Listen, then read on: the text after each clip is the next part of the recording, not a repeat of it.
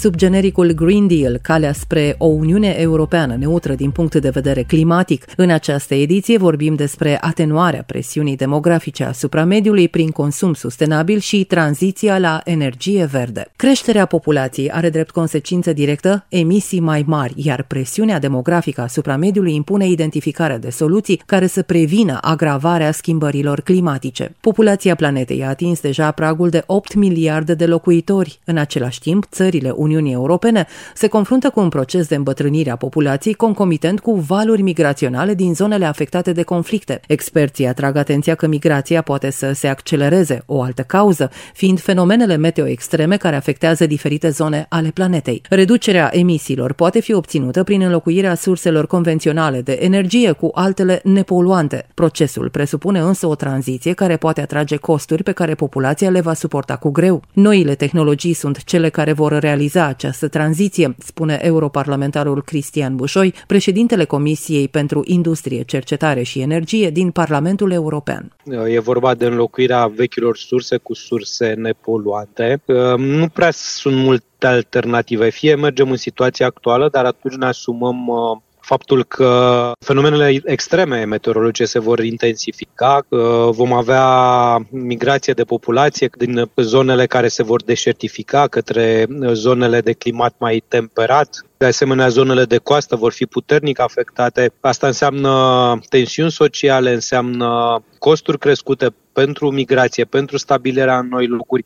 Și nu vorbim de 50-100 de ani, vorbim poate de 10-20 de ani când deja vom vedea aceste fenomene. Mm. Sau să decidem de aici, sigur Europa apare deocamdată izolată, chiar dacă se fac mici lucruri și în alte părți ale lumii, totuși marele efort este făcut de către Europa, de către Uniunea Europeană, să facem unele eforturi, să trecem pe energie regenerabilă, să mergem către sursele nepoluante. Înseamnă un cost care poate va fi unul mai ridicat uh, pentru o perioadă. După un timp, evident, uh, toate aceste tehnologii se vor maturiza și dacă ne uităm la energia solară, energia eoliană, care acum 5-10 ani avea un cost cu totul și cu totul de nesuportat, astăzi mai e nevoie doar de un mic ajutor pentru a fi competitiv cu celelalte surse de producție de electricitate sau căldură. Dar astea sunt alternativele, să trecem pe energie curată. La fel și în ceea ce privește mașinile.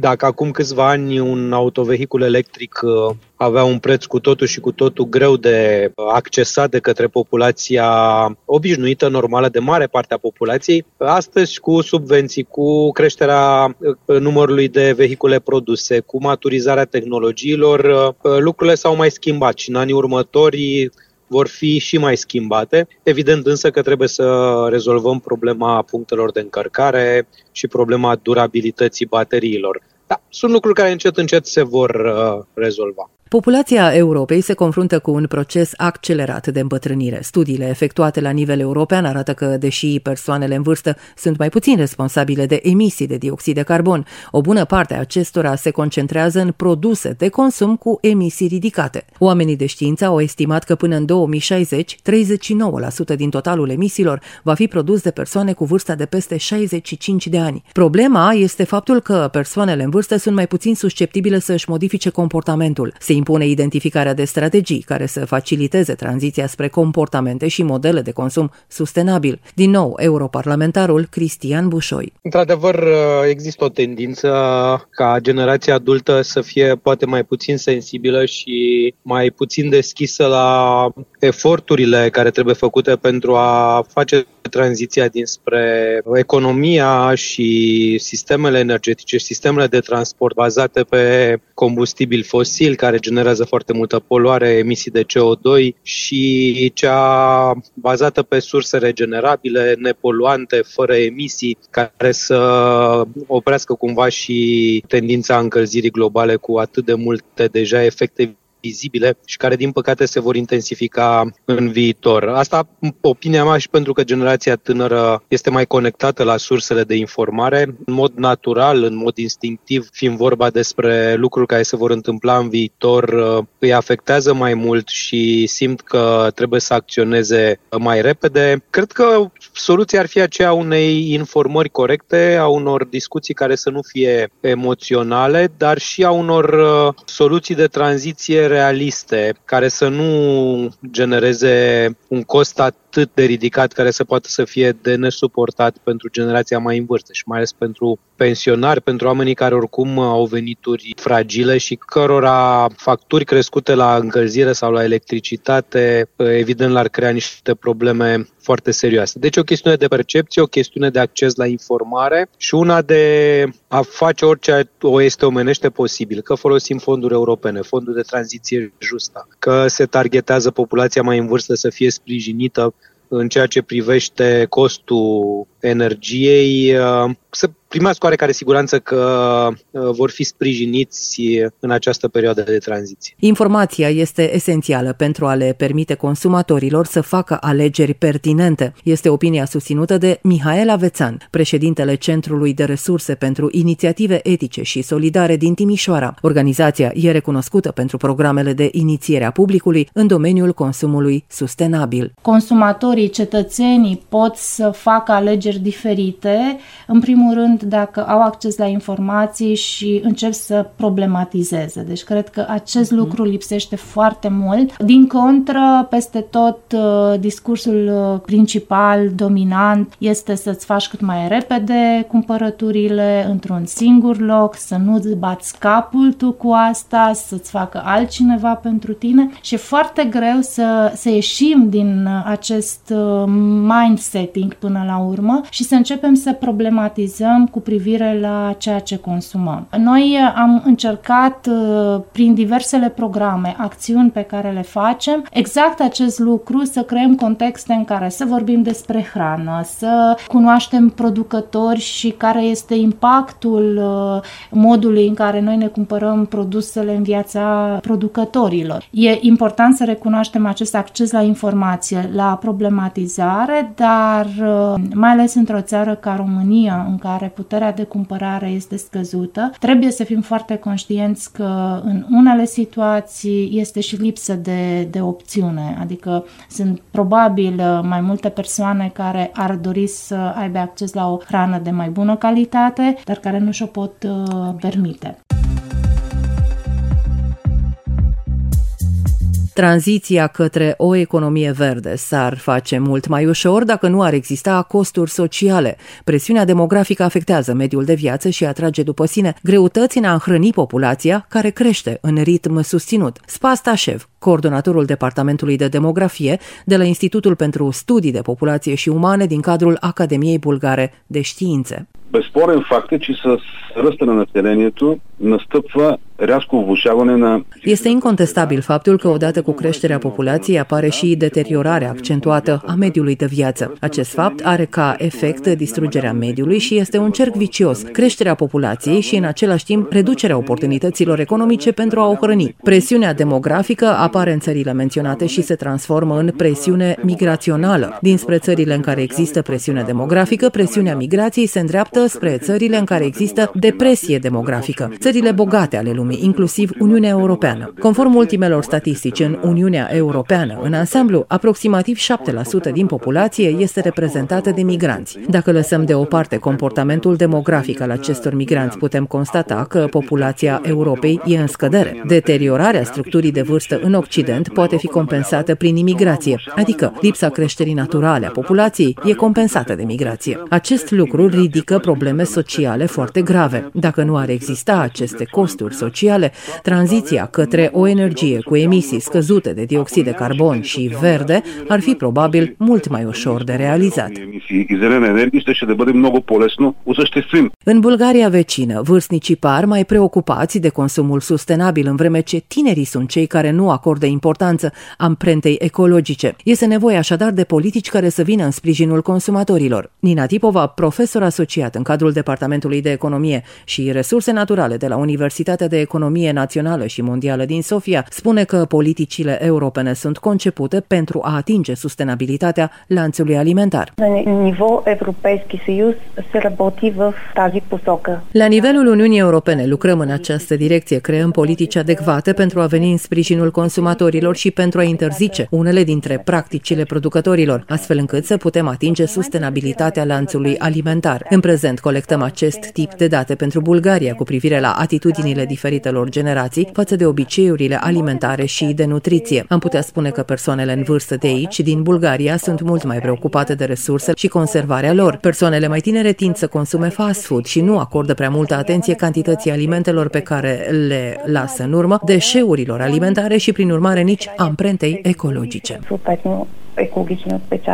Un model de consum sustenabil îl reprezintă agricultura susținută de comunitate. Un astfel de proiect a fost pus în practică în România prin asociațiile pentru susținerea agriculturii țărănești. Unul dintre pionierii acestui parteneriat a fost Centrul de Resurse pentru Inițiative Etice și Solidare din Timișoara, președintele CRIES, Mihaela Avețan. Agricultura susținută de comunitate e un model pe care îl întâlnim peste tot în lume. Practic, agricultura susținută de comunitate aduce în discuție care este rolul consumatorilor în uh, asigurarea accesului la alimentație sănătoasă de proximitate. Pentru că agricultura susținută de comunitate practic vorbește despre faptul că pentru a avea acces la produse sănătoase, produse care sunt realizate în zona noastră, produse care sunt realizate cu respect față de cei care le produc, avem nevoie de o comunitate care să le aprecieze. Avem nevoie de consumatori care să aleagă aceste produse și care practic să susțină acest tip de model. Noi în 2007 am uh, organizat uh, primele prezentări, au fost organizate în România despre acest model cu sprijinul uh, unor parteneri din Franța și în 2008 am lansat în, în Timișoara primul parteneriat de agricultură susținută de comunitate care în România se numesc parteneriatele ASAT. Practic, am fost un grup de consumatori care am decis să ne asociem informal și să susținem un uh, producător, uh, la acea dată era din Belinț, deci un producător local, care ne-a produs uh, pentru noi produse pe perioada unui an de zile. Ceea ce era foarte diferit de ceea ce se întâmplă în modelele, să zicem, comerciale, este odată acest angajament pe o durată mai mare de timp, astfel că producătorul poate să-și planifice din avans uh, producția, să știe cât să, să-și uh, cultive. A fost uh, un alt element important faptul că la semnarea contractului noi consumatorii plătim un avans. Pentru micul producător, care de foarte multe ori nu are acces la surse de finanțare, e foarte important să aibă acești bani undeva în toamnă, să aibă acești bani necesari să, să înceapă să facă lucrările de care are nevoie. Deci un element a fost foarte important. Putem să-l gândim uh, ca un element de microfinanțare pe care noi consumatorii îl ofeream uh, producătorului. Acest uh, element al plății în avans a avut un, uh, și un alt rol uh, social foarte important pentru că oferă încrederea producătorului. În momentul în care eu te plătesc pentru niște lucruri pe care tu ajungi să mi le produci anul viitor, eu te investesc cu încredere și cred că acest lucru e foarte important în orice societate să reconstruim relațiile acestea de încredere, iar pentru domeniul de economie socială este prioritar. Și uh, al treilea element diferențiator în parteneriatele ASAT este um, aspectul referitor la împărțirea riscurilor. Vorbim de o agricultură naturală în care se, se folosesc uh, practici uh, ecologice, o agricultură care este expusă unui risc mai mare decât o producție convențională unde poți să, să controlezi mai bine niște lucruri cu substanțe chimice. Și atunci uh, consumatorii împart aceste riscuri ale producției naturale cu producătorul, iar dacă din cauze naturale sunt ani în care o anumită producție de legume nu se face sau se face în cantități mai mici sau nu știu, există grindină și se distruge o parte din uh, cultură, noi consumatorii plătim același preț al abonamentului chiar dacă nu primim aceeași cantitate sau diversitate de legume pe care am discutat-o când am semnat contractul. Și acest aspect este important pentru că e acea formă de garanție care cumva facilitează existența pe un termen mai lung a micilor producători. Pentru că dacă îi lăsăm uh, uh, lipsiți de orice fel de element de solidaritate și dacă există o catastrofă naturală, o, uh, o problemă și doar ei trebuie să, să se descurce sau să se descurce pe cont propriu, la celălalt capăt avem